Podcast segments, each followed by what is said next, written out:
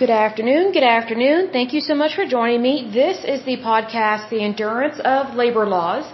I am your lovely host, Leslie Sullivan, and today is episode 115, and we are going to take a look at the United States Department of Justice, also known as the DOJ. This one was very interesting. I learned a lot. So much of it I had no clue. I thought I knew stuff about the Department of Justice, like I thought I had a good general education about it. I didn't know the first thing, apparently, but I'm learning as I go along with this. But first of all, um, let me give a big shout out to my listeners. I don't have my my extensive list in front of me at the moment because my computer is charging. So I'm just going to say thank you so much for joining me. All the people that have joined me previously, all the different countries that are listening in, all the different states and territories. You guys are wonderful. I love to see you here. It's really nice to have fellowship with you. In terms of a little bit of housekeeping, I found another thing to celebrate in the month of June. Apparently, it is National Home Ownership Month. That's a wonderful thing. So if you are looking for a home, I pray that you find one and that you find the home of your dreams. I think that's wonderful to invest in real estate, to invest in yourself. That's wonderful. That that is such a good thing to have. And plus, I've met people over the years I can always tell when they have just purchased a home because first of all, they're super excited and they just love to have people over. They love to entertain and, you know, they can't wait to tell you, hey, this is our first home or, you know, however many homes they've had and they're just so excited about this new endeavor. So that's wonderful. So even if you are not sure about purchasing a home, first of all, I would pray about it. Number two, I would take that leap of faith and look into it. I really would because home ownership is a wonderful responsibility to have because it's something that you own. It's not something that somebody else owns. It's something that you own and you get to be a part of society in, in a different way. So that's always a fun thing to do. So just FYI, again, it is National Home Ownership Month. So again, take that leap of faith and give it a try. So let's go ahead and take a look at this puppy again. It is the United States Department of Justice.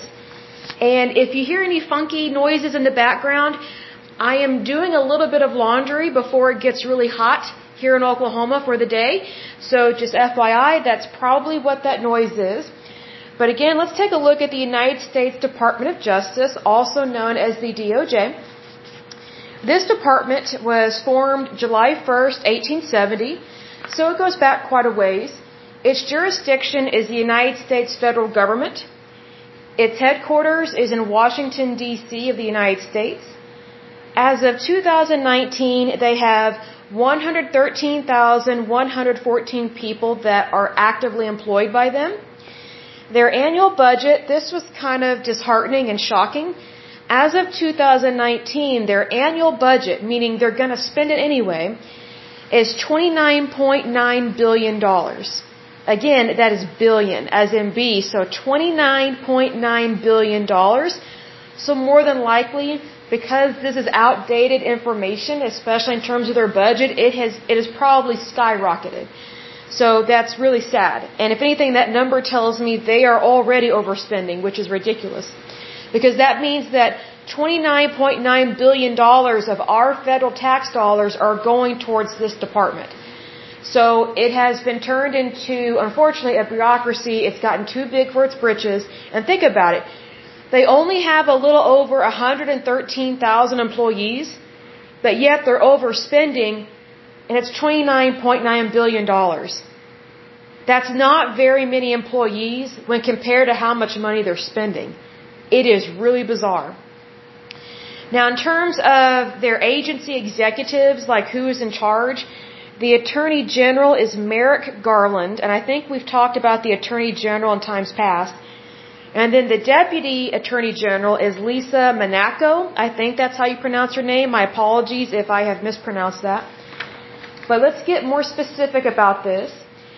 It says the United States Department of Justice, also known as the DOJ or Justice Department, is a federal executive department of the United States government tasked with the enforcement of federal law and administration of justice in the United States. So it's a federal agency. So that's why there's probably a lot of bureaucracy going on, and this is why they're overspending. It's because of the, it's a federal agency. Federal agencies tend to overspend money really quick, and we see that right here with this. It says the department is headed by the U.S. Attorney General, who reports directly to the President of the United States and is a member of the President's Cabinet. Again, this was formed in 1870 during the Ulysses Grant presidency, so it goes back a long ways. The department is composed of federal law enforcement agencies, including the U.S. Marshal Service, the Federal Bureau of Investigation, also known as the FBI, the Bureau of Alcohol, Tobacco, Firearms, and Explosives, the Drug Enforcement Administration, and the Federal Bureau of Prisons, basically federal prisons, basically, which means they're not state run, they're federal run.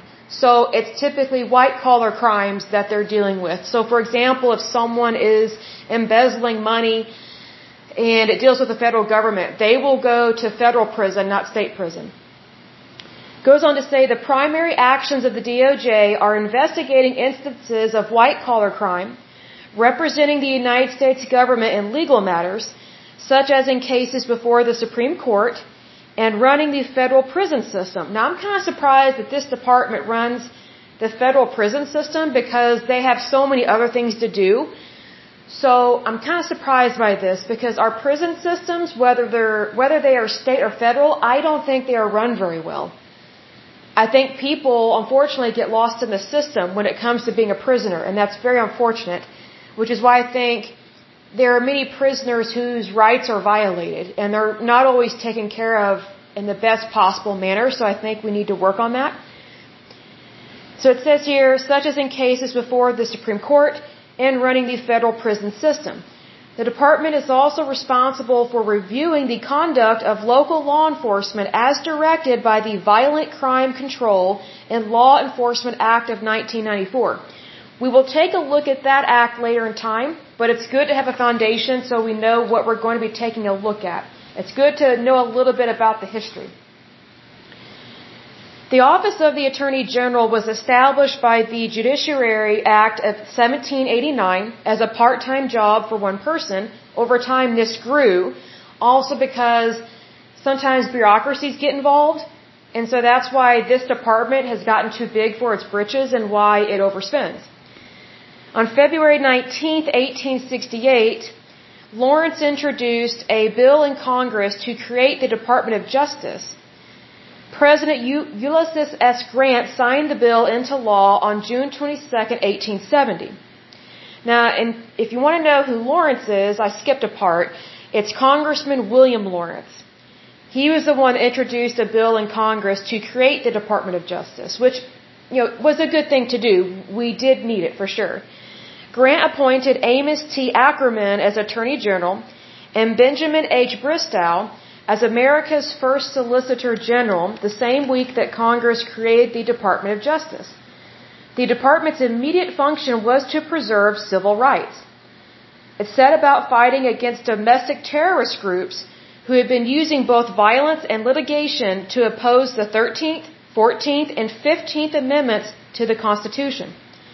Both Akerman and Bistow, or Bistow, used the Department of Justice to vigorously prosecute the, the Ku Klux Klan members in the early 1870s. In the first few years of Grant's first term in office, there were 1,000 indictments against Klan members, with over 550 convictions from the Department of Justice. By 1871, there were 3,000 indictments and 600 convictions with most only serving brief sentences, while the ringleaders were imprisoned for up to five years in the federal penitentiary in Albany, New York. The result was a dramatic decrease in violence in the South. I think sometimes when people are ignorant of history, which is bad anyway when people are ignorant of history, but when they're ignorant of this kind of history, they don't realize that the United States has always tried to preserve justice and protect human life. Just because it didn't happen overnight doesn't mean that they did not care. Unfortunately, there are people that will always side with injustice and try and get, you know, get away with it. But the good thing about the United States is that the majority of Americans do not behave that way. They very much believe in justice and they very much value human rights, which is why this presidency and the DOJ at the time went after Ku Klux Klan members because they, they were killing people, they were being very violent, and they were intimidating people, setting people's property in their houses on fire, besides killing people and lynching African Americans. So the federal government did very much get involved to stop that and to prevent it and to say, hey, we're not doing that.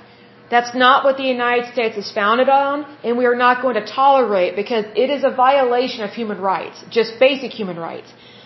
So we see here that the United States has fought for human rights, you know, ever since the founding of our country. Because we are one of the few countries that actually truly cares about human rights. That's why so many people still come to the United States from other countries. Because we are still number one and we value human life. So it says here the act to establish the Department of Justice drastically increased the Attorney General's responsibilities to include the supervision of all United States attorneys formerly under the Department of the Interior, the prosecution of all federal crimes, and the representation of the United States in all court actions, barring the use of private attorneys by the federal government. The law also created the Office of Solicitor General to supervise and conduct government litigation in the Supreme Court of the United States. With the passage of the Interstate Commerce Act in 1887, the federal government took on some law enforcement responsibilities, and the Department of Justice was tasked with performing these. In 1884, control of federal prisons was transferred to the new department from the Department of the Interior.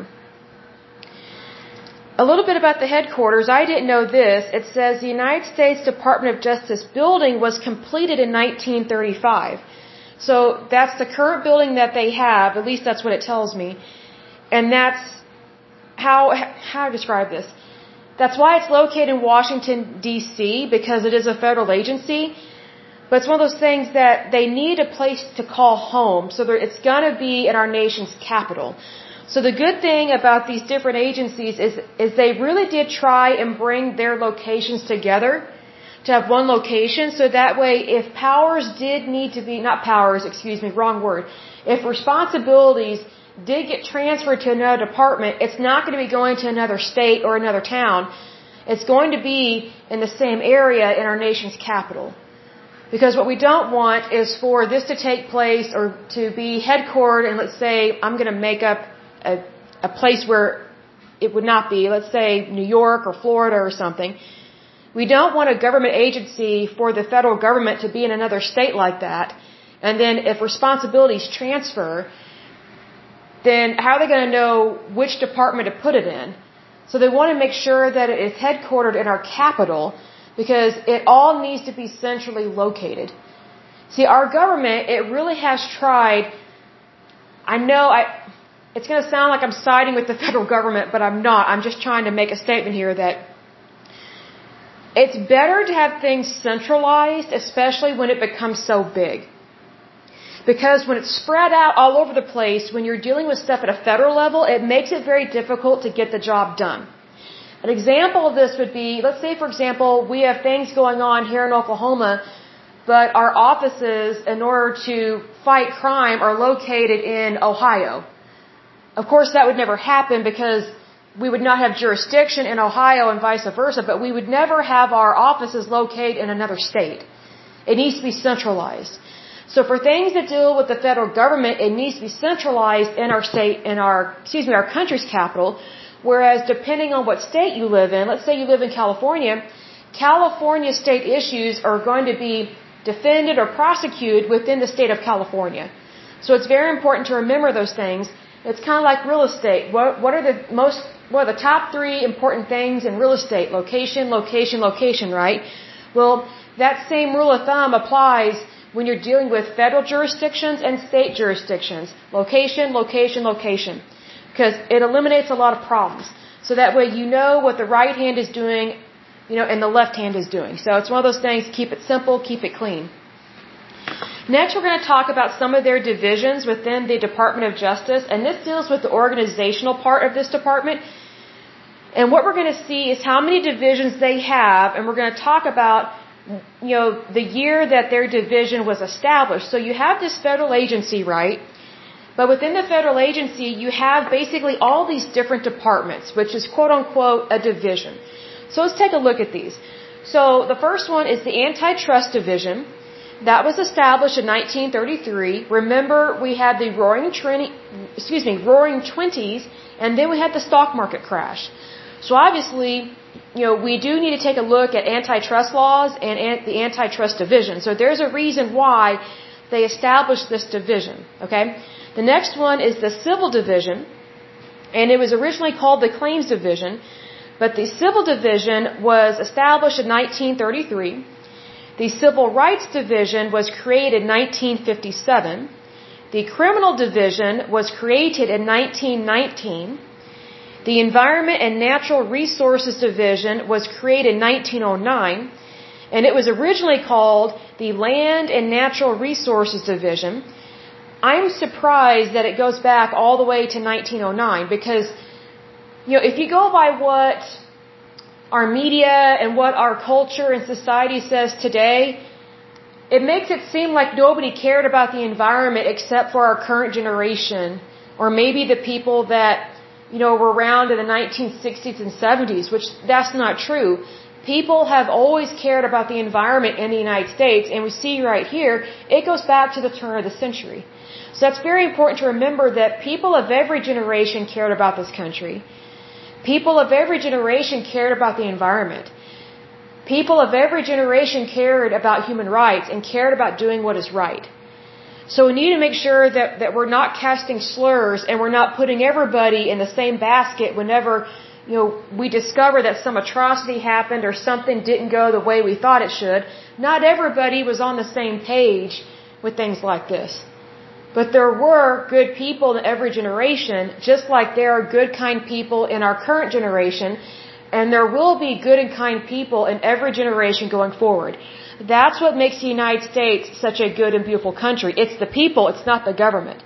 Because we, the people, are the government. So don't underestimate your importance to this country if you are a citizen. Now, if you're not a citizen of the United States, first of all, you don't have the right to vote, and you shouldn't have the right to vote. But also, what you have to say about our country in terms of what we do here doesn't really matter because you're not a citizen. And I don't mean that negatively, but it's just one of those things. You, you, your opinion and your thoughts about us doesn't really hold water compared to people that are actually citizens here, actually earn a living here, and actually pay the taxes here. And also have voting rights. That's not to say you don't matter as a person because you do, but you know, it, it would be like me trying to tell the United Kingdom how to run their country. I mean, I could take a pretty good guess how to run their country, but my words are not really going to be as relevant as someone that actually lives there and is a citizen of that country. Because they're the ones that actually live there and they know what's going on in their country, especially on a day-to-day, uh, excuse me, day-to-day basis. But because I'm not a citizen of the United Kingdom and I don't live there, then, you know, it wouldn't make sense for me to expect people to weigh my opinion or my thoughts or words to be just as important as somebody that is a citizen of that country and, and actually lives there, is my point. The next division that was created was the Justice Management Division. It was originally called the Administrative Division, and this division was created in 1945. The next one is the National Security Division. It was created or formed in 2006. The next one is the tax division. I'm kind of surprised by this one. It was established in 1933. I'm surprised, but not surprised at the same time because this is when a lot of antitrust laws and stuff were passed, and we're dealing with a stock market crash, and um, we're dealing with a lot of people that were swindling people in the stock market, and so the federal government was trying to figure out how did these crooks swindle so many people, and so they figured out how they swindled all these people the crooks, how the crooks swindled people. And so they passed a lot of laws making what these bad people did illegal so that way they could prosecute these people going forward. Whereas because there were certain laws and regulations that were not on the books at that time, there were a lot of bad things that bad people got away with because it wasn't considered illegal. So it's one of those things that we, we learned our lesson.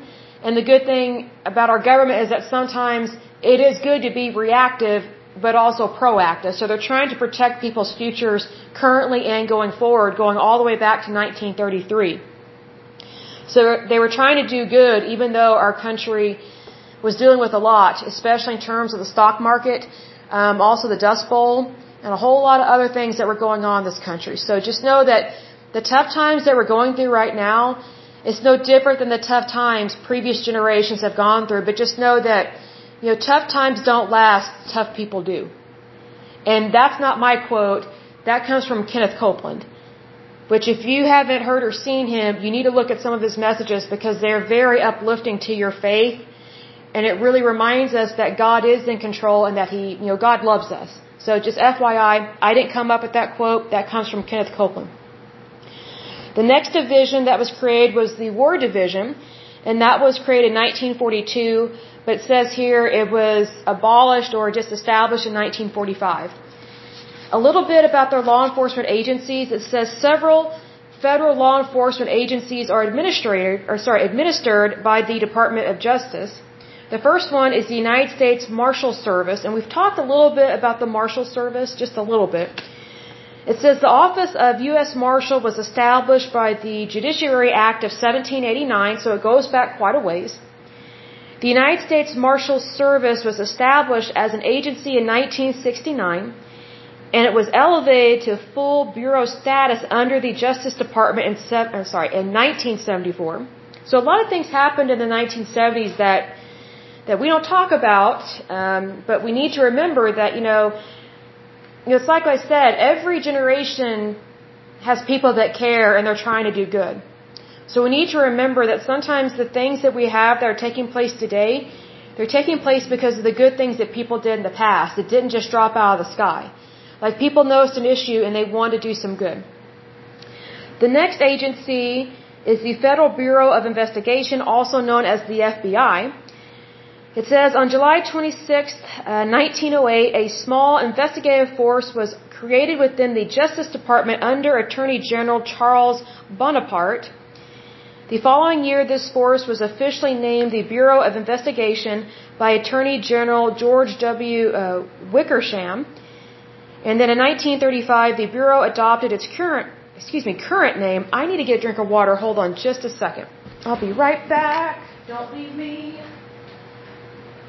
I don't want to hit pause on this podcast because one time I did that when I was filming this or recording it, and it completely stopped my, my podcast, and then I couldn't get back into the episode, so then I had to completely redo the whole thing. Okay, so moving on. Let's see here. We have the Federal Bureau of Prisons. It says the Three Prisons Act of 1891 created the federal prison system. Congress, sorry, Congress created the Federal Bureau of Prisons in 1930. And let's see here. It was signed into law by President Hoover on May 14, 1930. The next one that they created in terms of law enforcement agencies is the National Institute of Corrections. The next one is the Bureau of Alcohol, Tobacco, Firearms, and Explosives. You know, there's a really funny movie that pokes fun at some of these bureaus, and it's called Thank You for Smoking. It is hilarious. I need to re uh, rewatch that film. I think it has Katie Holmes in it. It's one of the few films that I like that she's in. Because typically I don't like her as an actress because I got used to her being on Dawson's Creek. And I never really was able to switch over to her being a serious actress, like in regular films and things like that. But that one was really funny. It says here, uh, the ATF's uh, predecessor bureaus were part of the Department of the Treasury for more than 200 years. It says here, ATF was first established by the Department of Treasury and that was effective July 1st, 1972. It says this order transferred the functions, powers, and duties arising under laws relating to alcohol, tobacco, firearms, and explosives from the Internal Revenue Service to ATF. Can you imagine the Internal Revenue Service being in charge of alcohol, tobacco, firearms, and explosives? I laugh at that. I mean, they're, so vicious with our taxes sometimes. Can you imagine them having control over all that other stuff? Oh man, what a nightmare. I think that's funny. It says in 2003, under the terms of the Homeland Security Act, ATF was split into two agencies. The new Bureau of Alcohol, Tobacco, Firearms, and Explosives, ATF, was transferred to the Department of Justice while the Alcohol and Tobacco Tax and Trade Bureau, TTB, was retained by the Department of the Treasury. Oh, so they're not going to let go of those taxes. now it's making more sense, right? Sometimes this stuff is funny. Okay, so the next one they created was the Drug Enforcement Administration, also known as DEA, and of course this agency also has their own office of the Inspector General. Now, within this federal agency, they do have some offices that they created. So let's take a look at these puppies here. They have the Executive Office for Immigration Review. They have the Executive Office for U.S. Attorneys. Next is the Executive Office of the United States Trustee. Next is the Office of Attorney Recruitment and Management. Let's see, and then they have Office of the Chief Information Officer, basically like IT person, whatever, within this department. Then you have the Office of Dispute, uh, I guess, Resolution. Next is Office of the Federal Detention Trustee. Then they have the Office of Immigration Litigation. Then they have the Office of Information Policy. Basically, it's a, a useless IT division, is what it is. Then they have the Office of Intelligence Policy and Review, another useless division. Cost of money, administrative costs. Then they have Office of Intergovernmental and Public Liaison. It's a waste of money. The next one is Office of Justice Programs. What's interesting is that they have an Office of Justice Programs, but yet there are so many human rights violations within our prison systems um, it's really sad. So that's very interesting that they have that. But underneath the Office of Justice programs are these bureaus. There is the Bureau of Justice Assistance. Then you have the Bureau of Justice Statistics, which is a waste of money. They're basically just bean counters and number counters and statistic, um, statistical analysis people. It's not really important. Then you have the National Institute of Justice, Office of Juvenile Justice and Delinquency Prevention. Good luck with that. Then you have the Office for Victims of Crime. Then you have the Sex Offender Sentencing, Monitoring, Apprehending, Registering, and Trafficking Office. Never heard of that. Doesn't sound like they're doing a really good job considering how many uh, registered sex offenders we have and people that should be registered at, as a registered sex offender. The next one is Office of the Police Corps and Law Enforcement Education. Then we have the Office of Legal Counsel. I have no idea what that one does. We can go back and look at it later. It says Office of Legal Policy. Sounds like a waste of money. Office of Legislative Affairs. Probably a waste of money. Then we have Office of the Pardon Attorney. That sounds interesting. Then we have the Office of Privacy and Civil Liberties. It sounds like, uh, I was going to say a blowhard department. I always find it interesting whenever people start talking about civil liberties, but yet they really don't even know what civil liberties are. And they use it as a way to just violate people's liberties. Like, for example, I can't tell how many times I've met people that they rant and rave about, oh, we need social justice, social justice. And I'm like, what do you mean by that? And then they just kind of get stumped. They get stumped and they can't tell me what it means. It's like, what do you mean by social justice? You know, what is it specifically that you're irritated about? They're like, oh, well, we just need social justice. I was like, I get that, but what specifically are you qualifying as social injustice? They can't ever tell me. It's just a blanket statement. So we need to be careful about blanket statements because they're useless, worthless, and they usually just drain you of your energy and your money, particularly your tax dollars. So, you know, be careful about what you put your money towards.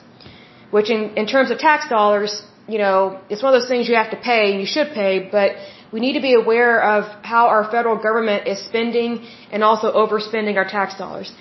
The next office that they have within this little division is Office of Professional Responsibility. Then they have the Office of Public Affairs, which is a waste of money. Then they have office on sexual violence and crimes against children. I think that would be better served at a state level because different states have different issues. So there's a reason why we have states' rights, and it's because no two states are exactly the same because they do not have the exact same uh, demographics, they do not have the same kind of markets, and they do not have the same kinds of problems. So that's why things like this, you know, sexual violence and crimes against children should be handled on a state by state state by state basis, excuse me. Because the federal government, I've never heard of them actually doing any good in regards to that. That's sad because you would think that they would stop it, but they haven't. They, if anything, at a federal level, uh, in terms of laws, they've legalized uh, pornography. So what does that say? It's kind of hypocritical to legalize pornography. It's basically legalizing sex trafficking and sexually transmitted diseases, but yet they have an office on sexual violence and crimes against children. Well, it's like if they don't care what happens to women, why would they care what happens to children? Because a lot of these young women, and also young boys, but especially these young women, they are forced into sex trafficking when they are a minor. Then by the time they're an adult, uh, sometimes it's too late to get them out of the system. So that's kind of sad. So then we have Office of Tribal Justice. I kind of find that hypocritical because, and I say this from the point of view of, of living in Oklahoma, you know, we have, um, how do I, in, how do I describe this? Okay. So here in Oklahoma, in case you haven't listened to other podcasts that I have, I do encourage you to go back and listen to them because this will make more sense about what I am about to say. So in terms of the Office of Tribal Justice, I find that kind of stupid and hypocritical because unfortunately, we as a state, in terms of Oklahoma, and as a country, in terms of the United States, we have allowed these tribes to have their own government and their own laws within our nation. So we basically have a nation within a nation, which doesn't make sense. So basically, these tribes, they, they get federal tax dollars and state tax dollars, all these funds, and they are protected by our laws at state and federal level, but then they have their own laws that are tribal laws, and it just protects their people but it doesn't do them justice, and they give themselves permission to break the law in terms of state and federal laws, but because of the way the tribes are set up, and the way their tribal justice departments are set up within a, federal and state level, they get away with committing a lot of crimes, but only because a lot of these crimes take place um, on their property, basically on their reservations or their casinos. You know, it's very common here in Oklahoma for people to get beat up, robbed, or murdered um, at these casinos that we have here in Oklahoma because their tribal police don't care to protect people that are not Indian, that are not Native American. You know, a lot of these tribes are very corrupt. And they have a lot of embezzlement, they have a lot of problems. And they lie to their people all the time. They lie to their people and say, that you know you, you usually have a chief, which now can be a woman, but they have these chiefs who are in charge of their tribe, and the the chief appoints you know basically people that they know that they don't have to buy off or pay off, they just have their loyalty. They basically appoint their friends to all these positions of power within the tribe, especially when dealing with money, and they just embezzle money. But yet they lie to their people, to their tribe, and they say, hey, we will provide for you. And you will have a home, you will have a car. Well, get this. A lot of their people don't know that they don't actually own their home or any of their property, but yet they're lied to by their tribe, and they don't know that the tribe owns everything. Everything. It doesn't belong to any individual people. So what's interesting is that a lot of Native Americans fall into the trap of this lie, almost like socialism, almost like a nanny state, that a government entity, which in this case is a tribal entity, it's making this promise to their people that they're going to provide for them and they don't have to pay for anything. Well, well, the people at the top, the people in charge, which is the tribal chief, which again can be a woman these days, it's only the people at the top that have access to all the money and the goods. It's not their actual people that they are supposed to be taking care of. What's sad is that you know, Native Americans, they don't realize that they have way more rights as an American citizen than they do as a Native American within their tribe. Because their tribes technically oppress their rights. And because they are suppressing their rights, they are oppressing their own people. Because they don't want their people to know that they are actually free. And that the federal government and state government has been trying to help them be free for a very long time.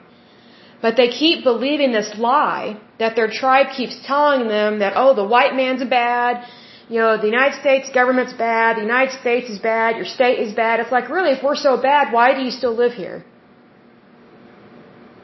I mean, it just makes no sense. But you see, they fall into a trap of, well, I'm Native American, therefore I'm already in a family of Native Americans, and you know, I, I should really value what my chief says because that that's that's their political system, that's their theology, that's their religion, and that's also their economy. Unfortunately, it's pagan, it's corrupt, it's fraudulent but no one ever calls them out on it.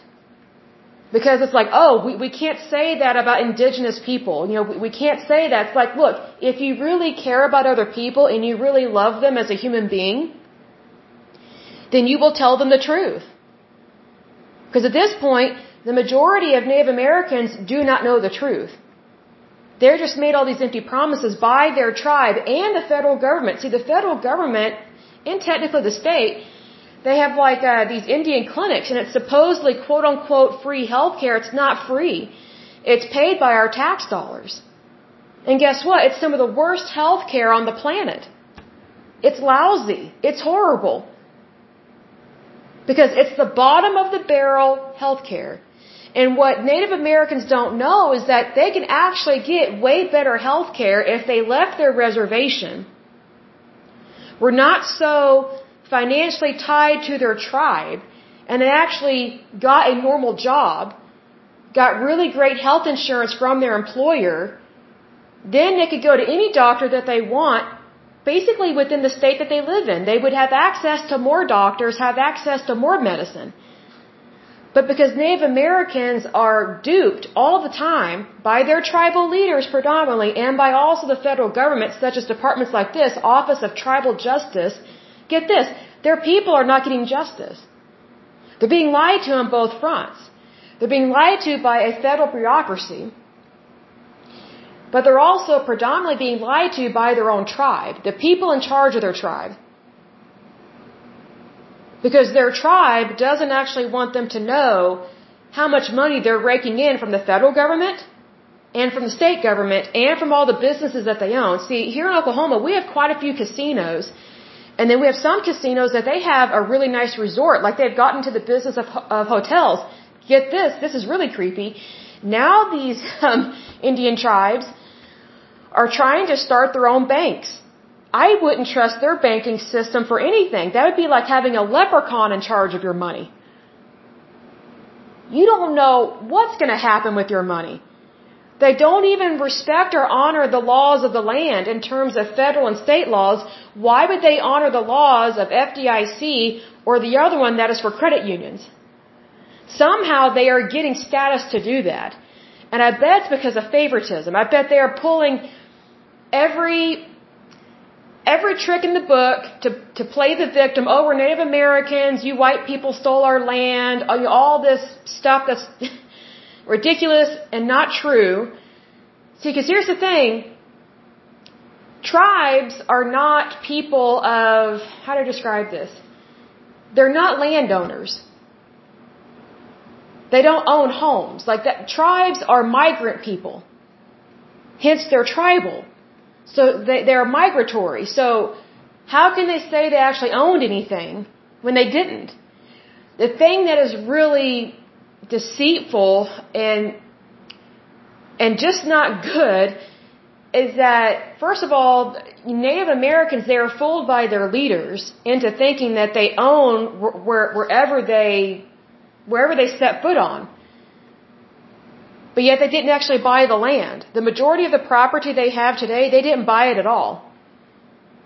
And I don't even know if they have to pay taxes on it But here's the thing, they think they actually own the entire United States and a lot of these tribes, not even the ones in Oklahoma, but these tribes that are in other states that have national parks, they are trying to illegally and unlawfully take over national parks because they claim that it belongs to them and, and their spirit god and all this stuff, which is a total crock. Native Americans are not native to America. They are not indigenous to here. Their ancestors came over on the land bridge many, many, many years ago, many moons ago. That was a whole long time ago. So they are not indigenous to Native American. They are not, excuse me, they're not indigenous to, to America. Even though they're called Native Americans, the only reason why they were called Native Americans is because that's what the Europeans called them you know, Europeans did not know that these were migratory people. And, and they did not settle anything. They, they were nomadic. You know, Europeans thought, oh, these are people that are from here because they live here. The reason why Europeans thought that way was because that was their culture they didn't understand nomadic living. And in terms of nomadic living, they don't own anything ex except what's on their back or on their horse. So just recognize that, you know, in terms of the tribes, they're totally being misled by their leaders and technically by the federal and state government. But what's going on now with these tribes is that they're totally trying to pull a fast one on the federal government and our state governments because they're trying to have their their their feet in both courts. It's like playing tennis. Well, you can only be on one side of the court at a time. But what these tribes are trying to do, they're trying to say, "Oh, we're the victim. We need we need tax dollars." But yet they also want capitalism to operate, but they don't want capitalism to operate in their people's lives. They just want it all up at the top for, for the big chief and the leaders of their tribes. Well, that's exactly what happens in communism. Take a look at communist China. They don't want their people to be free. They don't want their people to make as much money as the government people in charge. It's the same thing that happens in these tribes.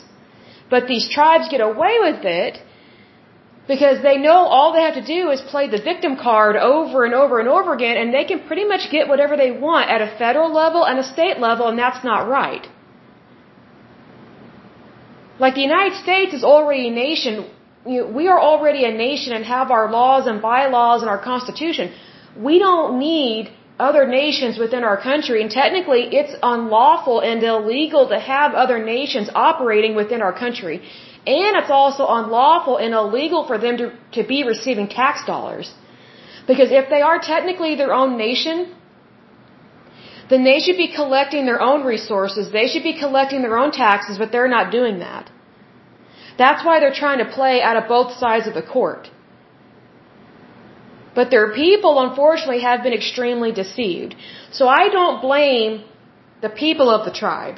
I don't blame their people because it's their leaders that are deceiving them. It's it's very unfortunate because their their chiefs and their their people that they put in charge, like their administrators, all the gravy's all up at the top, which is just like you know communist parties. That's what happens in these communist countries. All the gravy is all up at the top. They don't care what happens to the peasants. And that's what happened in the Soviet Union. Millions of people died and starved to death because all the money was up at the top with these government leaders within the Soviet Union, which was the Communist Party. But they made it seem like banks were bad and, you know, churches were bad. All they wanted was the land and the monies from all these people and all these churches. They just wanted to legally confiscate it. And they made promises of, uh, re, you know, what's it called? Redistribution of wealth. That's the lie tribes and the way they think and operate is very similar to communism because they try and practice and well they don't even try and practice. They, they deceive their people or fooling their people into believing that there is going to be a redistribution of wealth but it never happens. All they do is enable their leaders to steal from people that have what they want, and whatever gets stolen stays with the, lead, the leaders, and it never gets actually redistributed to the people that they made promises to. So these tribal leaders are just as corrupt, if not worse, than communists. But no one wants to say it. Because they think, oh, you're, you know, you're anti Native American. Not at all. I'm pro Native American. You know, I think that if you make a promise, you should keep that promise. But guess what? I have never met a wealthy Native American. Never. All the years I've lived in Oklahoma, all the, you know, all the Native Americans I've met, and every single one of them was nice and kind. But they never really knew what was going on within their tribe. They were broke, they were poor, and they were all deceived into thinking that they actually owned their home and their property, like their car, their vehicle, their boats, whatever. They didn't own anything. They, they had no clue.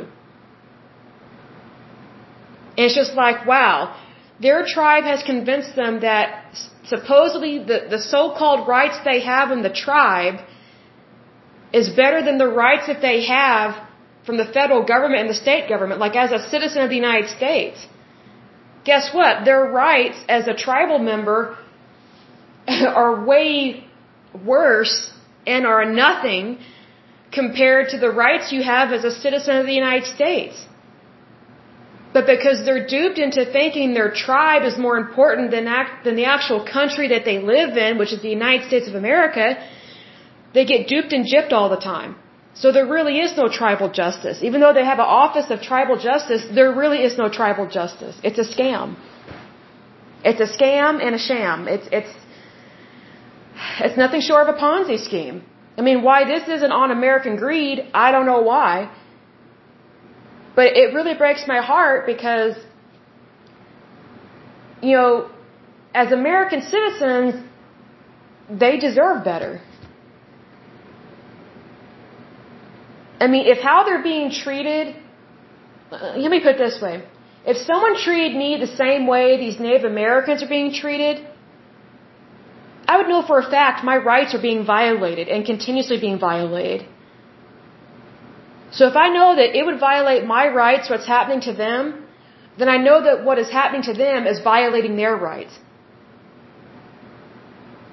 But again, they they're lulled into a false sense of security because oh the tribe's going to be there for you. Oh the federal government's going to give you all this money. Oh the state's going to help you get health care i got news for you. None of that is true. And whatever you do receive it's not what you were promised. So please wake up. Please wake up to the truth about that. And i, I really want to talk about that I wasn't playing up, but when I saw tribal justice, I was like, I got to speak up about this because I mean, if it's not okay to treat me that way, it's not okay to treat somebody else that way. Because as far as I'm concerned, we're equals. I'm not better than them and they're not better than me. We're equals. That, that's what makes America so great is that we have equality. But if they don't know that they have access to this equality and to federal rights and state rights, technically, then they're, they're going to miss out on so much, and they have been missing out on a lot for a long time. And it's very unfortunate, but just FYI, that's what's been going on. No one wants to talk about because our society is so super sensitive and just stupid sensitive. That's like, you know, we really need to start saying it like it is because that's how our grandparents used to talk about things. We used to be able to say it like it is, but because so many people are politically correct, instead of being correct, that's why we have these issues and that's why these things are not being shown for what they truly are, which is, it's a travesty. It's not right what's happening. But anyway, let's move on. Talked enough about that. The next office that they have is Office on Violence Against Women. That's a scam and a joke because there are so many crimes committed against women, so many different arenas. It's pathetic and sad. I've never heard of this office actually helping women because I would have heard about it. I'm 38 years old. I've never heard about anything good that they have done to help women. And to prevent violence, stop violence, nothing. I haven't heard anything. Next one is the Professional Responsibility Advisory Office. That's a joke. It's probably just a waste of money. Then you have the United States Attorney's Office. Then you have the United States Trustees Offices. Then you have the Office of Community Oriented Policing Services. Wow, creepy. Um, reminds me of SS officers and also of the policing that they have in communist China, where all they do is encourage uh, local police officers and citizens to rat on each other. So I don't really think we need policing services. I think that's really creepy. Then we have community relations service. I think that's a joke because I think communities can take care of themselves because each individual community knows what they need and what they want. So I think that should be handled at a local level. Then it lists off uh, other offices and programs that are within this division. They have the Foreign Claims Settlement Commission of the United States. They have Interpol, uh, United States National Central Bureau. They have the National Drug Intelligence Center, which is, it says former, so I'm guessing it's not around anymore. Oh, this is funny. They have the Obscenity Prosecution Task Force. I can already tell that's not around anymore. I'm, I mean, just look at some of the shows that are on TV. I mean, just look at the vulgarity in the show uh, Family Guy. And I, I liked that show, like the first four seasons. But I think the less and less that Seth MacFarlane is in charge of that show, the creepier and weirder and the more disrespectful it gets. Like there was one episode, it was horrible. I mean, they they said the Lord's name in vain. Um, they made fun of the Ark of the Covenant it was really horrible and my mouth dropped. It was so grotesque. I'm like, you know what? Um, I know Seth MacFarlane is not of a particular faith per se, because I think he's either atheist or agnostic. I think he's atheist. And correct me if I'm wrong, uh, Mr. Seth MacFarlane, um, but you know, considering that he's atheist or agnostic, I know that when he was more hands-on on his project, a Family Guy, there was not so much extreme obscenity or vulgarity and there there wasn't such a lack of respect and blatant disrespect um, towards the Judeo-Christian faith, towards Jews, and towards um, well, for me, it would be Messianic Judaism. You know, because we worship the Jewish Messiah, which is also um, we also worship our Heavenly Father. So it's the Triune God, Father, Son, Holy Spirit. But I can just tell, I already knew that the obscenity prosecution task force is no longer, no longer around because if it was, it would totally go after South Park, which is a, a hilarious show as well. Sometimes it gets way too extreme. And then they would go after Family Guy, but I think post season four. Um, I think they would go after um, American Dad, but not so much. It's not as bad as what Family Guy is now. Um, like there was one episode of Family Guy I saw it was so gruesome and grotesque. It was so bloody. And I just thought, who is writing this? It, it's so, wow, just graphically horrible. Um, it, I just don't, don't know how else to describe it. So Seth MacFarlane, if you're listening to this episode, um, please talk to your writers. I would greatly appreciate that because I miss the original humor of Family Guy. I really do. I don't hardly watch Family Guy anymore because it's it's too disturbing. You know, I really liked the original humor where, you know, you could easily poke fun at something and it might be a little extreme, but it didn't push the envelope so far into graphic horrendousness. Uh, I'm trying to think of a word, I guess degradation. And it's it's just it's too violent. It's too sick. Um, there was one episode, I don't know the name, but it's like where th- there was slicing of throats. It was just blood and gore. And I was like, who in their right mind would think this is appropriate in a cartoon? And who would ever put this kind of material in a cartoon? You know, it's it's not um, appropriate. To me, it was like rated triple X in terms of like ratings of how I would personally rate things, and I had to shut it off. So I haven't really watched Family Guy, uh, sorry, Family Guy as much as I used to because of that. And if I do watch it, I look and see what season it is because I only watch the older ones because the newer ones, I can't take it. Which, you know, I'm 38 years old. You know, I think I'm pretty uh, mentally tough. But some of this stuff, I just don't want to see that. I mean, it's like watching Predator, um, but in cartoon version, and they're trying to make it seem like it's normal.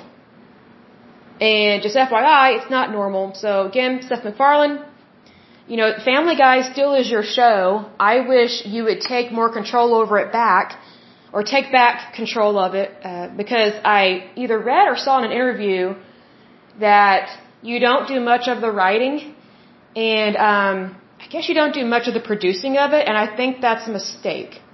I really do. But that's all I'm going to say about that. Needless to say, things could definitely be better. Uh, the other office or program that is involved with this agency is the United States Parole Commission. Um, I think sometimes bad people get parole and they should not. You know, just because someone has good behavior in prison, I don't think that warrants them being released back out into society, especially if their crime was really bad. Um, I just think sometimes we release people that we should not. Um, now, here's the flip side of that. I think we over incarcerate. I think that violent crimes, violent offenders should be kept behind prison, especially for their full term. I think if something is drug related or, you know, embezzlement, you know, if it's white collar crimes, I don't think it warrants staying in prison for like a hundred years. Like some of these sentences for white collar crimes is stupid.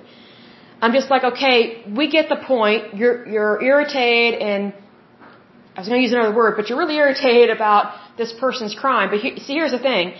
My personal opinion about white collar crimes is that person, which usually it, it's dealing with money and property and things like that, because it's white collar. I do think they should serve a, a a prison sentence, but I think they should also how how to describe this they should have the opportunity to give back to their victims. Like they should repay those monies. And all you have to do is look at the show American Greed and see how many people get incarcerated in terms of white collar crimes. But they're not given a chance, and I'm not saying they actually care to do what's right, but I'm just saying they're hardly ever given a chance to pay back all the money that they stole from people. My personal opinion is that they should serve a federal uh, sentence a term, but it not be excessive, and they should be back out in the private sector earning a living, but a portion of every paycheck should go towards the people that they stole from. Because I look at it from, you know, like a victim point of view as well. Like, if I was the victim of a white collar crime, I want my money, I want my property, I want my possessions back, right? Well, if the person that stole from me is never given the opportunity ever to try and repay that debt, even if they don't don't actually care to do it, then whose fault is that? You know what I mean? Like people should have the opportunity to do what's right, but if you take that opportunity away from them to do what's right and to apologize or to ask for forgiveness, then whose fault is that? That that's our prison sentence fault, right? It's that's a problem there. Now again, I think violent crime, I think those people should stay behind bars their, their entire term. I really do. Because I think that when you hurt and harm somebody, especially when it's graphic, I'm sorry, I'm not fooled by good behavior. Even a serial killer can smile at you. Even a serial killer can open a door for you, but it doesn't really mean they care about human life. So I think we need to be careful about who we release back out um, into American society because I think we're taking a huge risk. And this includes um, illegal immigrants that commit crimes here in the United States. You know, there is a problem going on, at least that I know of right now, in the state of California, that the state of California has quite a few sanctuary cities. And even if someone gets arrested and they are illegally here and have committed a crime, even a violent crime, they're not held in custody. They are immediately released out into the streets for the sake of caring about the dreamers or something. But yet they don't care about the victims. They don't care about the people that that person hurt. And that person never gets brought to justice. And the victim never gets to see justice. If that victim is even alive. Like there are some people that have been brutally murdered um, by illegal immigrants. and the person that committed the crime is basically awarded citizenship and is protected in these sanctuary cities. That's not right. Like, how is that justice? Like, we're totally defeating the purpose of protecting American society and protecting our citizens. We're supposed to protect American citizens from all harm. Not just people that are legally here, but people that are here illegally. We need to be, how do I describe this? Because it's, it's distressing to me whenever I hear stories like this and I see the numbers of it. Um, we need to actually do what we say we're going to do and protect the people of the United States. But unfortunately, we are, we've gotten into a bad habit of protecting people that don't really care to honor our rules, laws, and regulations. And all they care to do is violate them. Why are we lifting up our oppressors when they, they are suppressing our people and they are, they are violating our laws? They don't care to change. They don't care to leave. They're just using our country for our money, for our property, for our lands, and for our tax dollars. Why we tolerate this stuff, I personally don't get it. Um, why we justify it, I don't get it. But it needs to stop because the American people deserve better. You know, you know, we have every right to defend ourselves. You know, we have every right to bear arms. You know, we, we have every right to, to expect justice and to expect a safe country. Well, how can we continue to, to expect safety and to expect justice if justice is not being served. And also if our law enforcement agencies, especially local ones and federal law enforcement agencies, how can they do their job if they're not being allowed to do their job?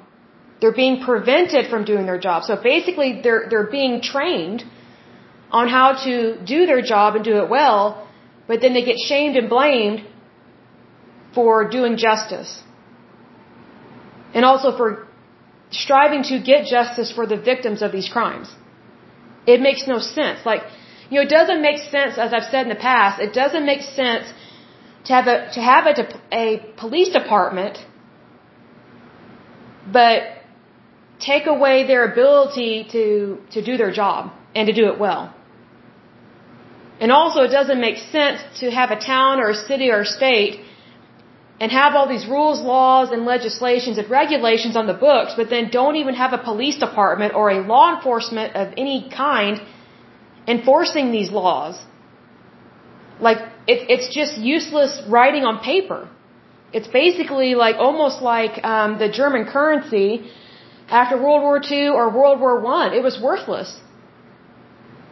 Just because something is printed on paper doesn't mean it, has value if you have nothing to back it up with value. See, that, that, that's a big problem within our laws right now and our law enforcement. They are not being backed up, which is what they need. And also what they were promised. Every single person that is in law enforcement, whether it's county, local, or federal, or even international in regards to the United States, you know, they are made these promises within their job responsibility that, hey, this is what we're paying you to do. And this is the process, the procedures that you're supposed to follow. But then once they actually get out in the field, it's like political correctness is now trying to dictate to them what their job is. And it's like their job is not, um, you know, they don't report to the public. Law enforcement does not report to the news media. Law enforcement does not report to, I'm not trying to insult people in Hollywood, but law enforcement does not report to movie stars. They report to whatever law enforcement agency they are hired by and that they are approved to carry a badge and to enforce the laws of that badge. Because the laws of that badge give them, give them the authority to protect American citizens. But if you take away their authority, they can't do their job. And when they can't do their job, they can't protect you and they can't protect me. That's a big problem. Because safety is basic. Think about it. It's basic. So if we don't even have basic safety, what do we have? Technically, we have, we have quite a bit of chaos going on in our country right now. Which is really sad. But the way that we handle that chaos is we keep it simple and we give people the authority and the right to do their job. As long as they're doing their job and doing it well, what's the problem? The problem right now in our country is we have all these super sensitive, bitter Bettys that need to stop sucking their thumb and they just need to grow up. Because you have these people that don't understand the Constitution of the, of the United States and they're trying to rip it apart and then they wonder why things aren't going well. Well, if you try and dismantle your country, why are you so surprised when things are in the tank? You know, we need to get back to the basics of what works, throw out what doesn't work, and that's how a smart country operates and functions. Go with what works and go with what is legal and moral because again, just because something is legal does not mean it's moral. See, what's interesting, these people that are trying to dismantle our Constitution in, in the United States, they, they're trying to make all these Ill, immoral things legal. Well, you know, shooting and killing somebody is immoral. It's supposed to be illegal, but these illegal immigrants get away with it. And the illegal immigrants that are the biggest problem are the violent ones. And they're usually repeat offenders. But we stupidly keep releasing them out into the public.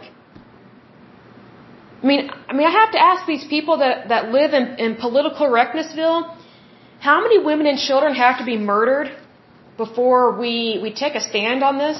Before we start doing what's right again? Before we start protecting people? I mean, if we really, if we really value human life, then we should see it. You know what I mean? Like, like, like we should be able to identify that we do value human life.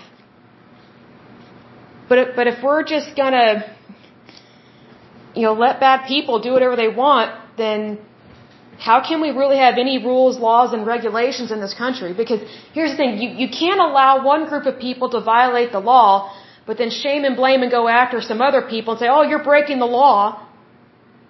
Like that's two-faced. And that's what's going on right now. That, that's why there is some civil unrest in this country. Because we have some two-faced politicians, we have two-faced news media people on many stations, not just a few, but many. We have two-faced, um, what do you call it, political pundits, like people that have their own little talk show or something, and and people stupidly think that they have validity and it's like just because someone is popular doesn't mean they're educated. It doesn't mean they know what they're talking about. It doesn't mean they have the best intention for you, for me, much less for this country.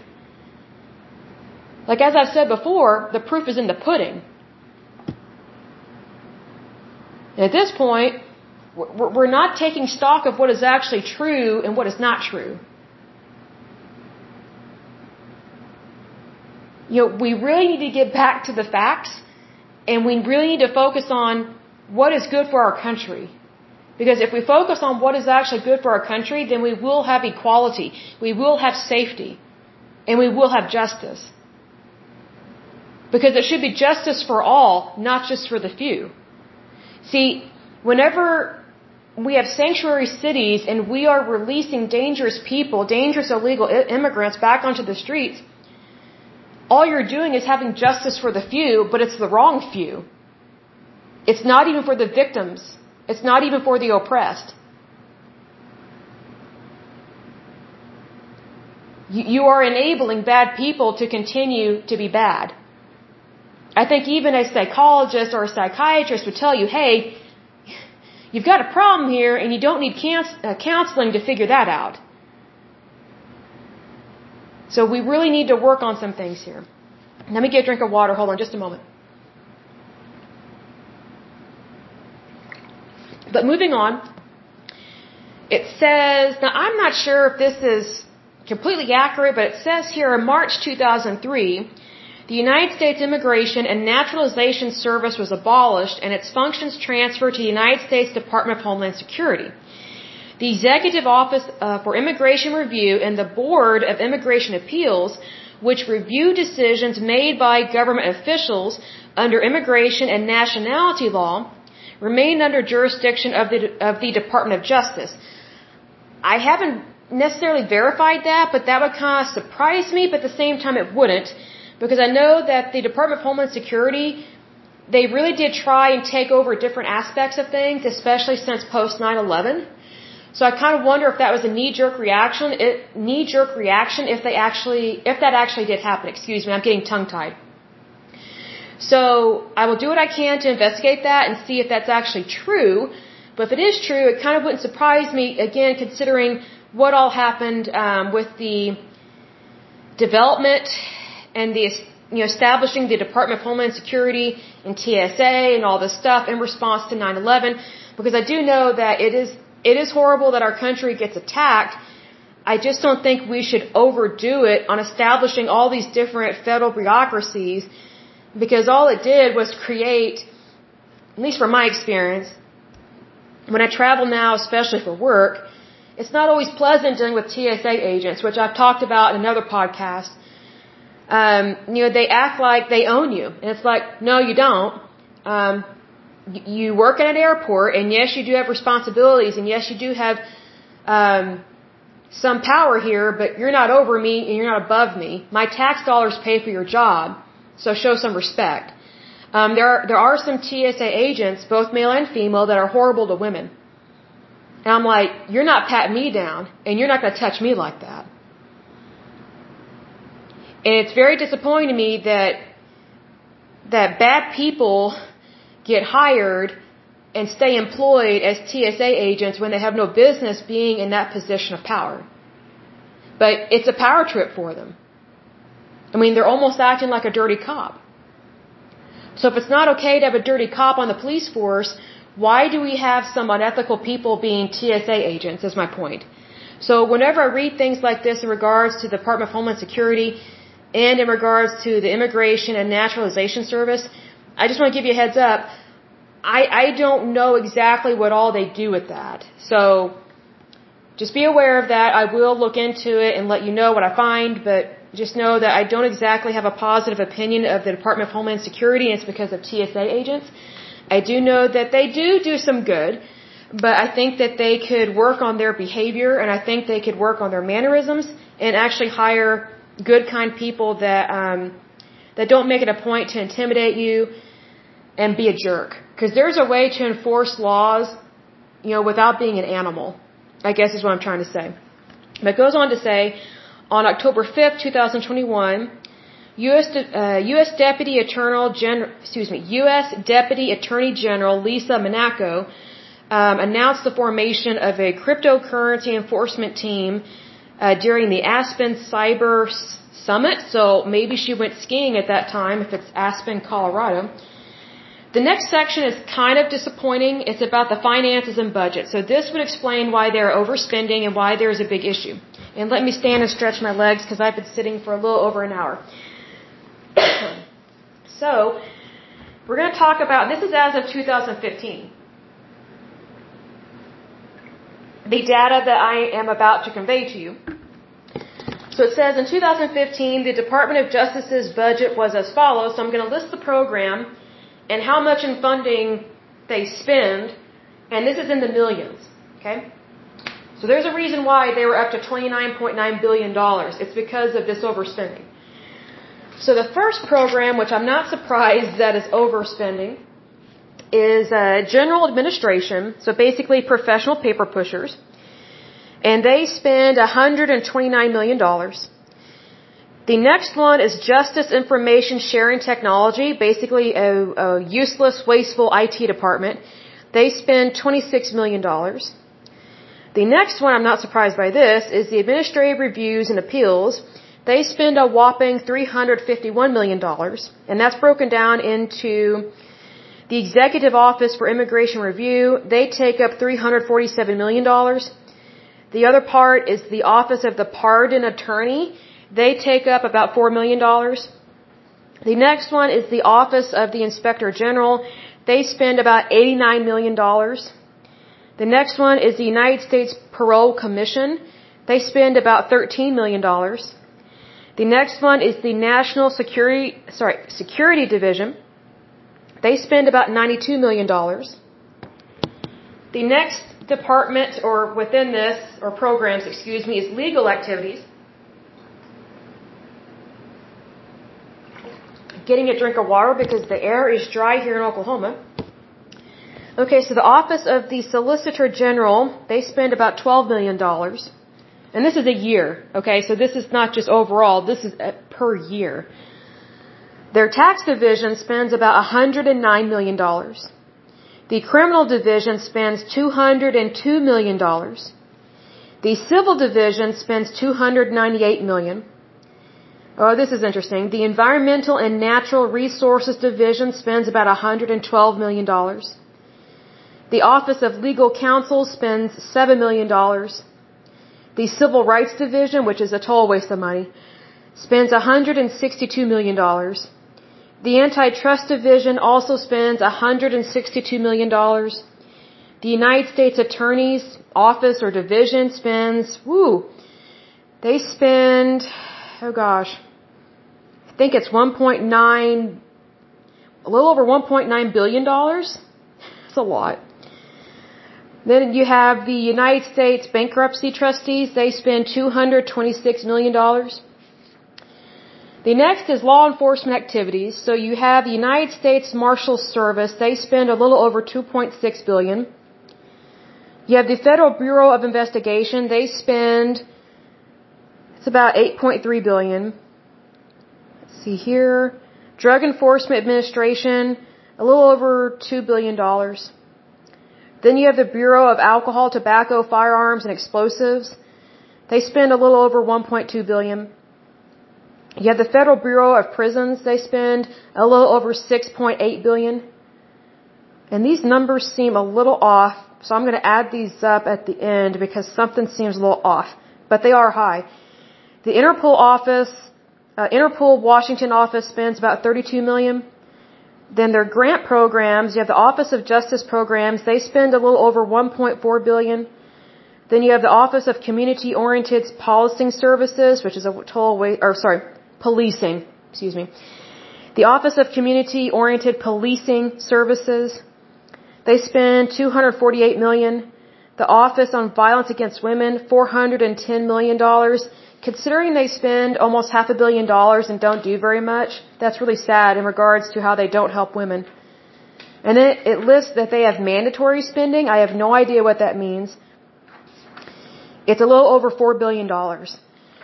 Now, the only thing I can think of in regards to that is it reminds me of this lady that I know that used to work for, um, I think it was a state job. And she was complaining, like kind of bragging how much money she has to spend because they, if they don't spend it in terms of tax dollars that are allotted to their department, then the government cuts back. So she was trying to find things to spend our money on for their office. Copiers, paper, uh, paper, um, laser jet printers, um, ink, pens, pencils, post-its, you name it, she's trying to spend it. Because if she doesn't spend money on it, then I guess it looks bad on their agency, which is dumb because you would think that the government, whether federal or state, would want them to try and not spend so much money. But she did not want to take a risk of not having money. So she definitely practiced some greed there. But I'm going to try and pause this recording and add these up because it doesn't look right. So if this episode accidentally freezes, then I will post it as is. But hold on just a moment. I'm going to try and add this up and come back to you. So hold that thought. Okay, I am back.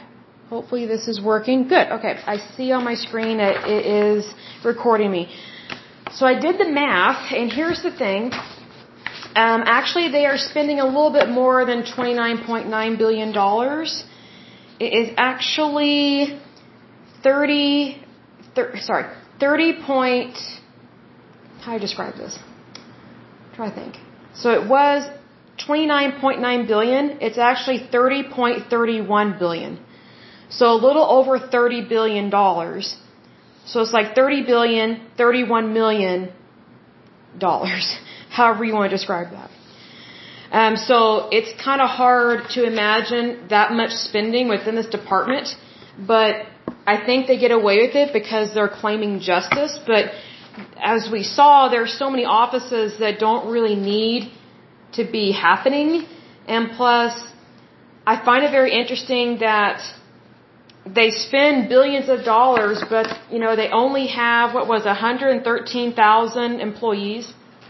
So the way that I tend to look at organizations is I look at okay, how much are they spending, and then you divide that out basically per employee, because that's basically how how to describe this. So it tells me how much technically they're overspending because I look at okay if a if a company let me put this way if a private sector company was spending over 30 billion dollars a year but they only had 113,000 employees wouldn't you find that odd? Because this is 30 billion dollars that they're spending. They're not making this money. That's why they're overspending it in terms of the federal government is because they're not actually earning it. They're using someone else's money which is our tax dollars. So, as unfortunate as that is, it's very sad. And I don't like to see bad things happen like that in terms of overspending. I mean, nobody likes to see anything bad happen, of course. But this is very disturbing to me because it just shows you that they don't really care about how much money they are taking from the American people and misusing it and abusing it. Now I went ahead and did the math. I divide by I divide that big billion something number by how many employees they have. And let me see here. It comes out to be about Hold on a second. Let me write this down because I don't want to tell you wrong because I prefer correct information. So let me see here.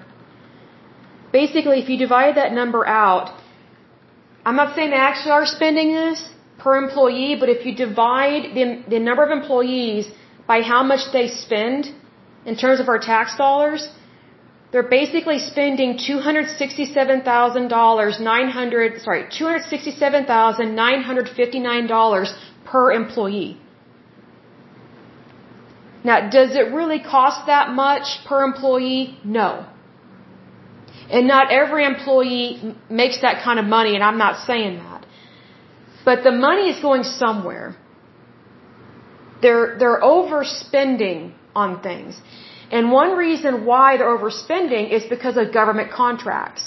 And if you want to understand government contracts, you might want to look up some of the Senate or congressional hearings about private contractors and contracts that the federal government gets in business with with some of these companies because they they stupidly overpay these people and they overpay on these contracts because there's so many companies. And I'm not saying that contractors are bad because they're not.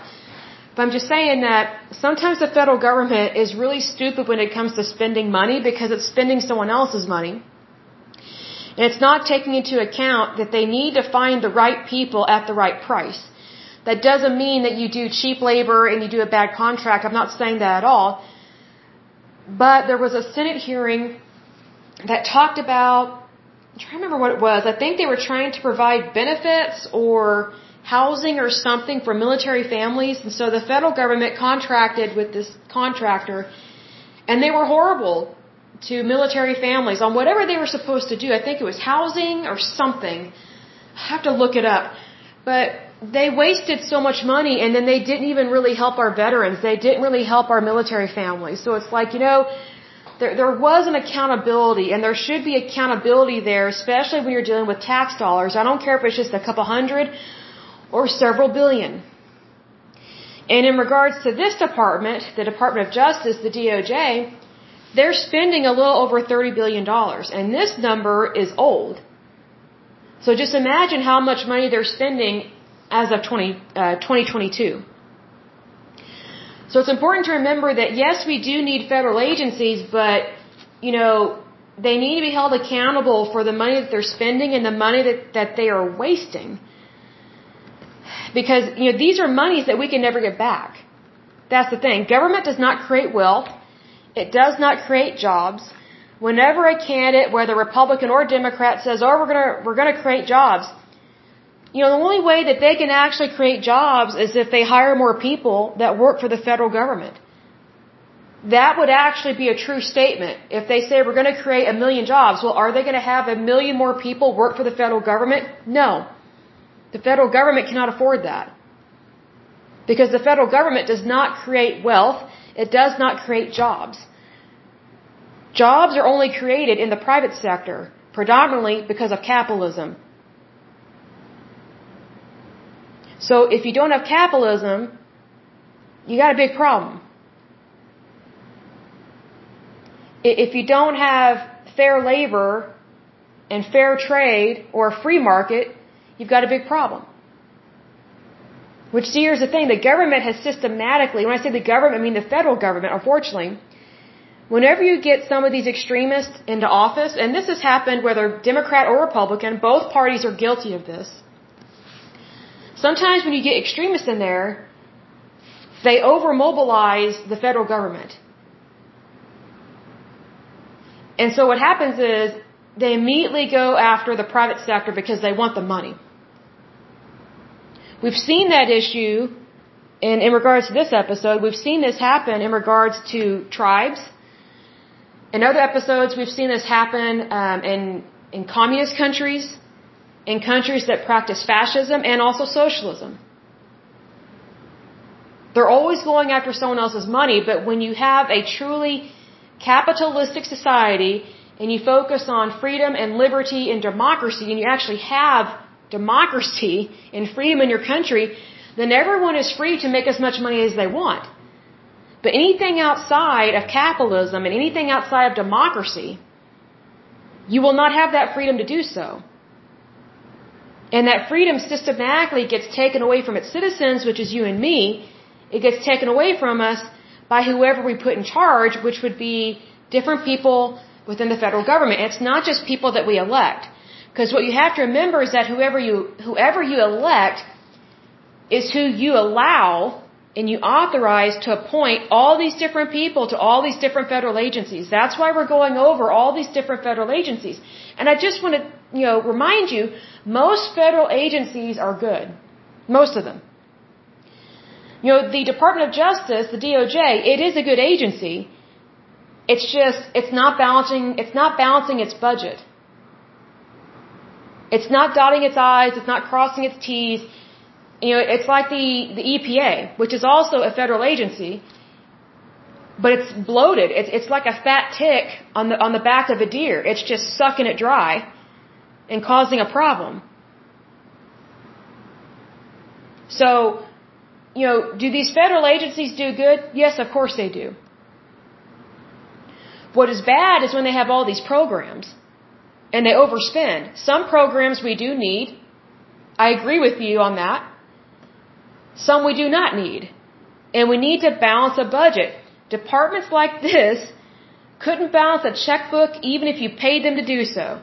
Because why would they want to balance it when they can spend billions of dollars? It makes no sense to me. So what really is kind of hypocritical, and I'll close with this, it's hypocritical for the federal government to criticize Wall Street for the money that they make, yet the federal government is spending billions of tax dollars that we can never get back. And the reason why we can never get those tax dollars back is that whatever monies the, the, the federal government takes out of your paycheck, it is taken out of the currency system. It's no longer in, the, in the market to be spent. You know, like for example, when I go to McDonald's and buy a Happy Meal, that money is still in our capitalistic society. It's still in the private sector. So whenever I go to McDonald's and I buy a Happy Meal, that money is going towards paying someone's salary. It's going towards um, the investments of the owner. Like if they want to buy another McDonald's or start another franchise, or if they want to pay for their employees' benefits, or maybe they want to give someone a raise, it, it, it, it how to describe this? It continues to flow within the, the money market that we have here in the United States, which is our economy. The federal government and state government are completely different. Now, in this example, I'm predominantly talking about federal tax dollars, but the state is very similar when you're paying taxes to that. Whatever monies are taken out of your check, it doesn't get utilized in another way that, that promotes our economy.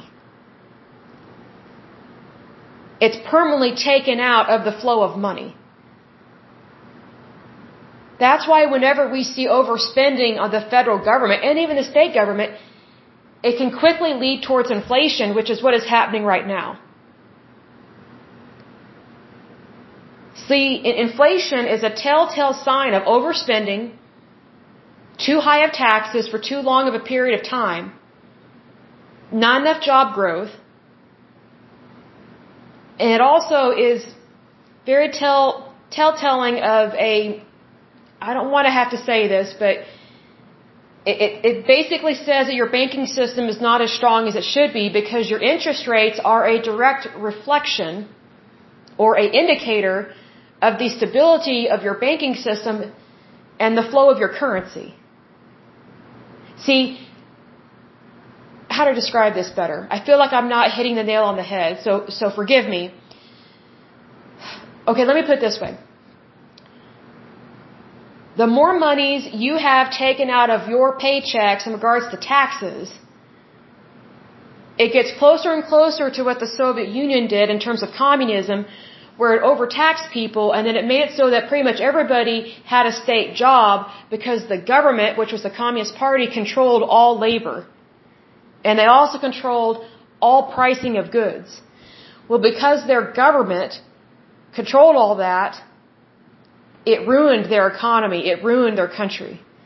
Every single time a government entity, not just the Soviet Union, but every single time a government entity has taken over the private sector of that country and has tried to take over the currency and the banking system, it has always failed.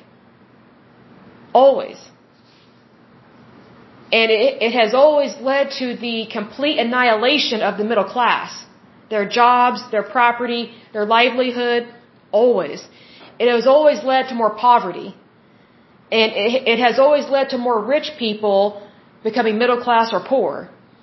The phrase that the rich will always get richer is a flat out lie. That's not true. There are many rich people that have lost everything because of communist countries, socialistic countries, and fascist countries. No one wants to say it because it's quote unquote not politically correct. Well, here on this show, we strive to do everything correctly and to say it like it is and to practice common sense. Because I would rather practice common sense than stupidity or ignorance. Because, you know, ignorance is only blissful for so long before you become a sucker to whatever lie you have believed in. So the goal of this show is to not be a sucker. It's for pretty much everybody to be successful as, as you want to be. I mean, I, I tell my listeners, I tell you guys as much as possible, if you want to be a millionaire, billion, billionaire, trillionaire, quadrillionaire, whatever the word is, go be one. I pray for you. I pray that you're, you're abundantly blessed and that you do tremendously well in your life. I think you have every right to make as much money as you want to as long as it is legal and moral. Because again, just because something legal, just because something is legal does not mean it's moral. But every single one of us has a right to be successful. Now those rights, you know, our rights to be successful are not dictated by the government. They do not come to us from a federal or state level. You know, your right to be successful lives on the side, uh, on the inside of you your God-given talent, you know, your God-given ability, you know, your hopes, your dreams, you know, your desires, what you want to accomplish. You know, there's pie in the sky, go get it. Even in, in tough times like right now. People, there are some people that are making millions of dollars. It might as well be, be you. I mean, just go for it. And I look at it this way. If you're at the bottom looking up, what a great opportunity to be successful because the only way you can go is up. So just assume and believe that you are going to be successful and you know take a leap of faith and do it. Be courageous, do something new. Do something wonderful. It, it, you know that that's one of the great things about the United States is that we have the ability to do that. Even in the face of a federal government that's overspending, shows no signs of stopping at this point, unfortunately, we still have the ability to do great things in our life. Because that is who we are as Americans, that's who we are as a country. You know, I, I think it's very common that most people want to leave their country in a better state than when they inherited it. I think that just flows naturally through our veins. Like, I, I don't want to give, you know, my children a country that's destabilized, has a horrible currency, or lost their currency, or high interest rates, or, you know what I mean? I, I don't want anything bad for my children. I want them to have everything that is good. But I also know that I will teach my children that, hey, this is not something that you take for granted. This is something that you earn and you work for and you work towards. I'm not saying it has to be difficult every day of your life. I'm not saying that. Not by any means. I don't think people should live in hardship. I, I don't believe in that. But I'm saying that with, how you describe this? With large results come great responsibilities. Like our freedom is not free. It costs money to be free. And if you're hearing some funky noises, that's my refrigerator acting weird yet again. Um, but anyway, we need to be mindful of what we have been of what we have been given and what we give to future generations. You know, the last thing I want to give future generations, the last thing I want to give my children is a was it 30 point 30.3 billion dollar budget in the Department of Justice. That's insane. And this is just one agency. Like, like this is just one department. Like, that's why our debt is so high. Is because of overspending like this. So needless to say, we need to view our tax dollars and our federal government as well as our state governments like a business. We need to balance our books, balance our budgets, you know, make sure the right hand is aware of what the left hand is doing, have transparency, be open, be honest, and really care about the future. Well, I'm gonna I'm gonna extend that. Care about the here and now and the future, because I feel like sometimes people just go, "Oh yeah, we need to care about the future." Well, here's the thing. Today once was the future of yesterday. So we need to care about all of it we need to do what's right today and in the future. Not just in, not just in the future, because I feel like sometimes people they, they, push the future out so far that they they're not doing what's right in the here and now. Which the future is determined by what we do in the here and now, not in the later by and by, but the right here, right now. And I do think that we can get a handle on this and really help our federal government understand that we can't be spending like this. The federal government is spending like a spoiled, rotten little kid on aisle 7 at a Toys R Us, which again, Toys R Us went belly up. They went bankrupt. They didn't handle their inventory right and they didn't handle their stores right, unfortunately. And plus, I think online businesses ruined them as well in terms of online commerce. But here's the thing we cannot afford to act like spoiled, rotten little, little children, excuse me. And if we can't afford to act that way, neither can our federal government. So being that we are citizens of the United States, when we hold the federal government accountable, technically that also means we are holding ourselves accountable. And the way that we hold ourselves accountable is by how we vote at the voting booth. That includes state, local, and federal levels. Every election, I don't care how minuscule it is, every election is important. And if you have the right to vote in this country, you need to get out and vote. Even if I disagree with how you vote, not my problem, not my business. I care more that you get out and vote and that you do the right thing. And that is letting your voice be heard. If you actually believe that the federal government should spend this kind of money and ruin our interest rates, ruin our currency, ruin our country's future, if that's truly what you believe in, which would be shocking, then vote that way. But let me say this, your vote, you are responsible for your vote, whether it's good, bad, or ugly. And if you don't get out and vote, but yet you have the right to vote, you have no right to complain. Because if someone's not going to be involved in our country, but yet they should be involved, they're missing out on a golden opportunity to do what's right. And that opportunity is to lead our country into the future. Now, every single one of us, I know this is probably going to sound crazy, but every single one of us, whether we realize it or not, all of us have a leadership trait. And we all have a leadership responsibility. Even though we may not be serving in public office, we may not be a CEO, we all technically have leadership desires and responsibilities on the inside of us because I truly do believe that we all care about our future and our destiny. And if you care about your future, your future and your destiny, that doesn't mean you are a follower, that means you are a leader. Because when you are a leader, you care and you take respons how to word this, you take responsibility for what you care about. Excuse me, I'm getting tongue tied because my mouth is dry.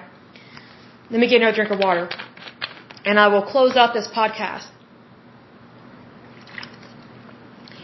Needless to say, it is important that we actually care. And that when we do care, that we take, how do I describe this? The appropriate actions and the appropriate mindset. I think we have seen many examples of what not to do. So why don't we start doing the right thing and set the example of what to do correctly? And I think we already know what to do. I just think our country has just gotten a little off track. And here's the thing. The longer we stay off track, the worse it gets. I mean, that, that's just how it is in any country. You know, the, the United States is not immune to hardship, but we can, we can take a lot because, you know, we are a, I would say we are one of the most stable countries on the face of this earth. But here's the thing. The more you tolerate instability, the more unstable your country becomes, and that includes your economy, your real estate, your income brackets, and your tax dollars. So, I think we should care about these things, and I think other people do care, I really do.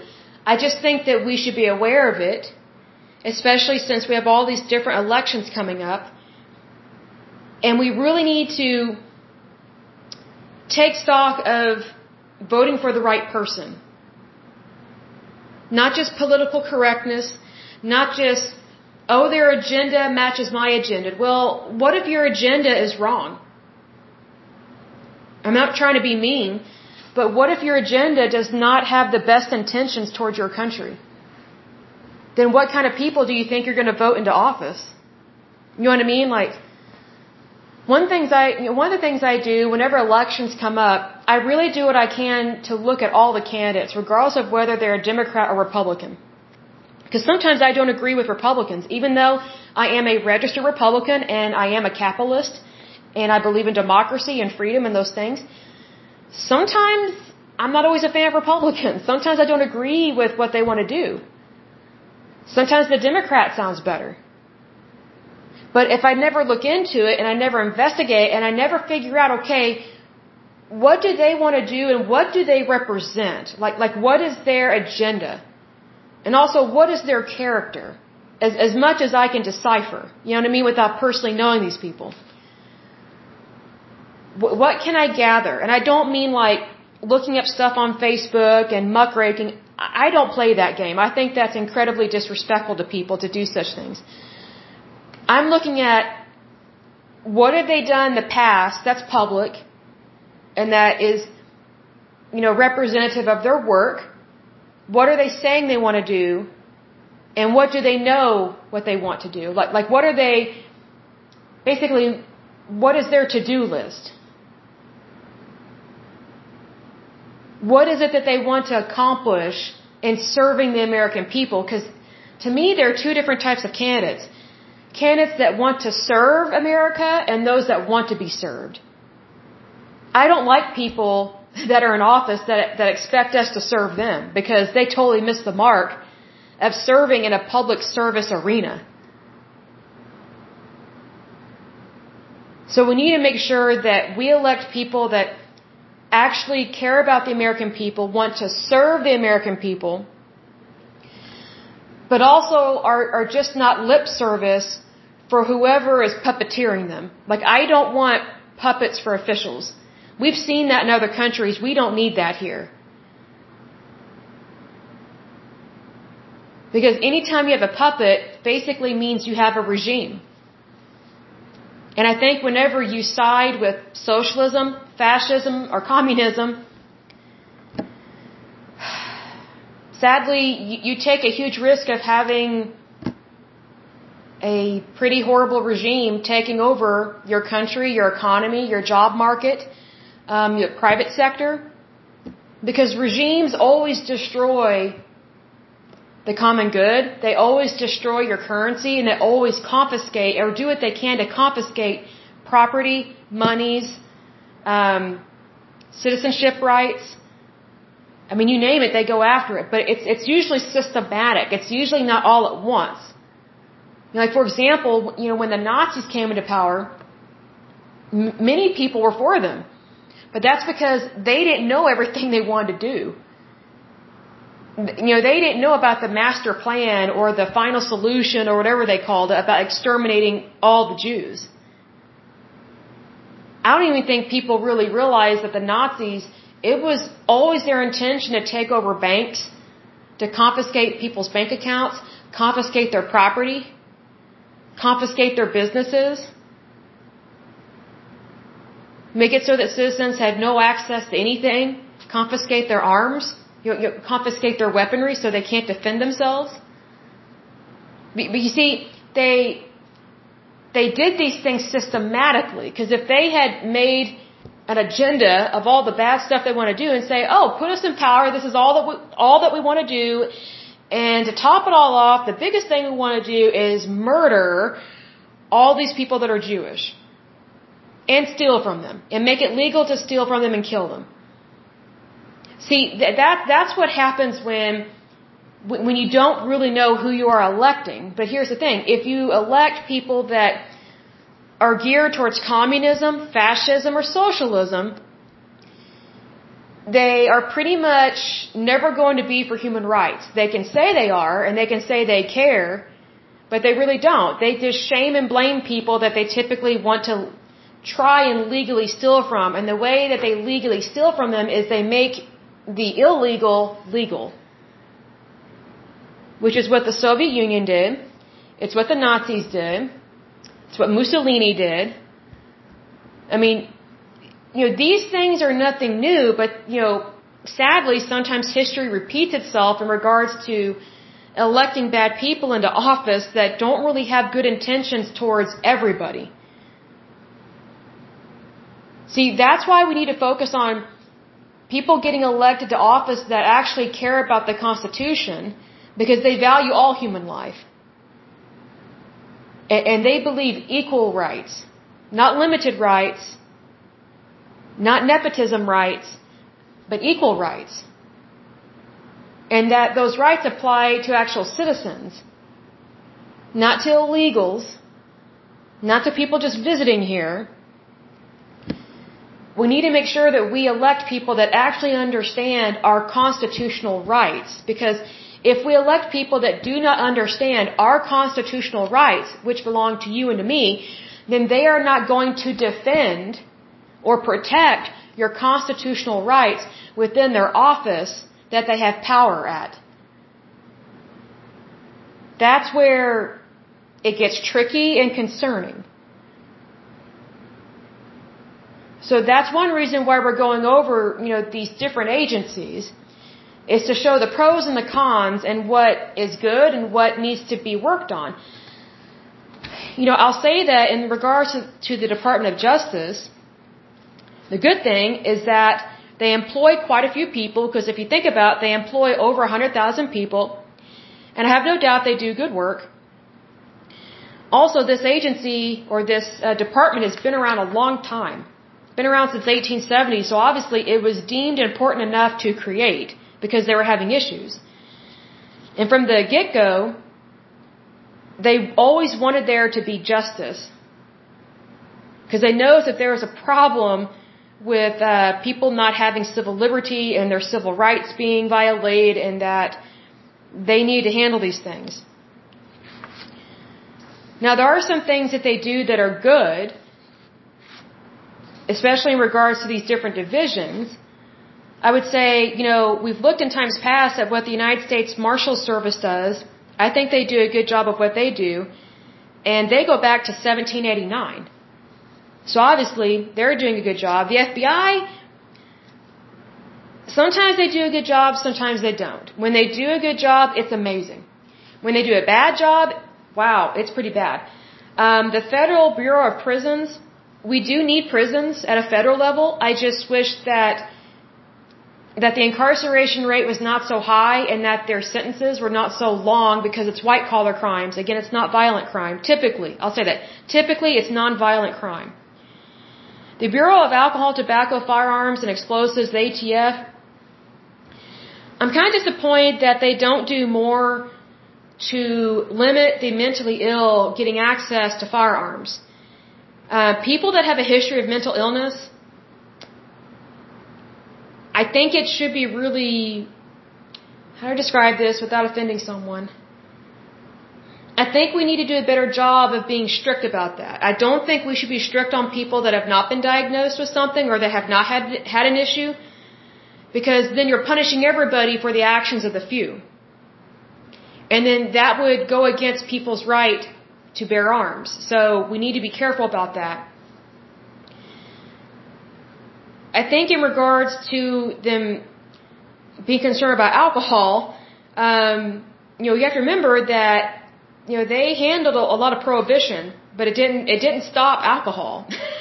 so, and uh, you know, there's nothing wrong with having a drink. So, you know, we kind of need to be aware of that. I'm not a huge fan of all these offices that they have because I think the reason why their budget is so large and why they overspend is because they have all these different offices that I don't really see how they help our our nation. I really don't. Um, I think they overemploy people, and I think they have all these programs and offices that we don't need. I just wish that they did a better job of handling their budget, big time. I think that would help them out tremendously. Because, like for example, I don't know why they have an environmental, environmental and natural resources division. They have nothing to do with, with the EPA. Like that makes no sense to me. You know, there again, I understand that I'm just I'm on the outside looking in, right? Because I don't have a federal job. I don't have an inside track to this. I I don't know the ins and outs to it. But I know that from a taxpayer point of view and from a citizen point of view, there are a great many things that concern me about the DOJ, and especially some of the things that they've done that have not been that great in terms of who they have taken to court and how they took them to court, um, which we'll go over that later because this is almost two hours that we're going on with this one. But, you know, this one was definitely an interesting podcast to go over because it is important. It is part of the United States. And they do, they do do some good. I know that they do. Excuse me, I, I have the hiccup, sorry. Um, I just wish they did a better job of what they do because I know that whenever a scandal breaks with these people, with this department, it's usually really bad.